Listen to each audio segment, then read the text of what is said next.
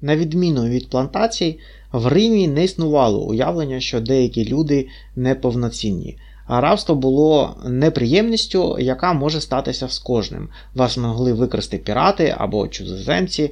Е, тобто раб міг запросто бути кращим за хазяїна, це ніяк не впливало на їхні стосунки, які були простими стосунками влади. Джерелом цієї влади була війна. Раби вважалися військовополоненими, а хазяїва завойовниками. Е, до речі, абсолютний характер влади також означає, що власник міг звільнити раба або навіть усиновити його, завдяки чому той автоматично отримував римське громадянство. Е, бо свобода нічого не означає, якщо людина не належить до вільного суспільства, в якому вона може нею користуватися. Е, все це спричиняло до незвичних практик. Наприклад, у першому столітті греки нерідко віддавали самі себе в рабство якомусь заможному римлянину, якому був потрібен секретар. Віддавали отримані гроші близькому другові або члену сім'ї, і через деякий час викупували самі себе, отримуючи таким чином римське громадянство. Бути вільним означало насамперед не бути рабом. Англійське фрі вільний е, походить від німецького кореня, що означає друг. Френд. Оскільки е, бути вільним означало можливість заводити друзів, виконувати обіцянки, жити в співтоваристві рівних людей, саме тому в Римі відпущені на волю раби ставали громадянами. Бути вільним е, за визначенням означало бути частиною громадської спільноти з усіма правами та обов'язками, що випливають звідси. Отже, немає ніякої різниці між власністю і політичною владою, оскільки е, свобода раба залежить від того, скільки йому дозволяє рабовласник, який утримує його за допомогою насилля. Е, тобто свобода означає просто владу. Е, коли в середньовіччі говорили свободи, то мало на увазі право сеньора робити в своїх володіннях все, що йому заманеться. Це не була якась угода, а випливала з факту завоювання. Одна відома англійська легенда говорить, що коли близько 1290 року Едуард І зажадав від феодальних сеньорів пред'явити грамоти, що могли б засвідчити їхні свободи або привілеї, то граф Варен пред'явив королю лише покритий іржею меч.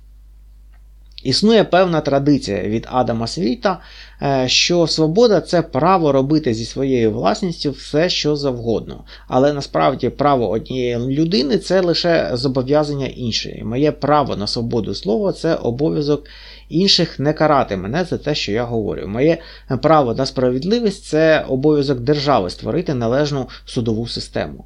Е, цікаво, що згодом е, ті, хто стверджував, що ми володіємо правами, були зацікавлені в тому, щоб показати нам, що ми також вільні позбавитися їх або навіть продати. Е, сучасні уявлення про права і свободи походять з теорії природнього права. Її засновник Жан Зерсон, ректор Паризького університету, за основу взяв звичайне римське право.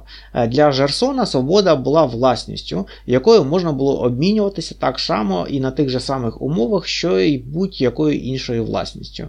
Її можна було продавати, міняти, е, позичати, навіть добровільно поступатися, з чого випливало, що у борговій кабалі або навіть у рабстві, в принципі, немає нічого поганого. Е, саме це стали доводити прибічники теорії природнього права.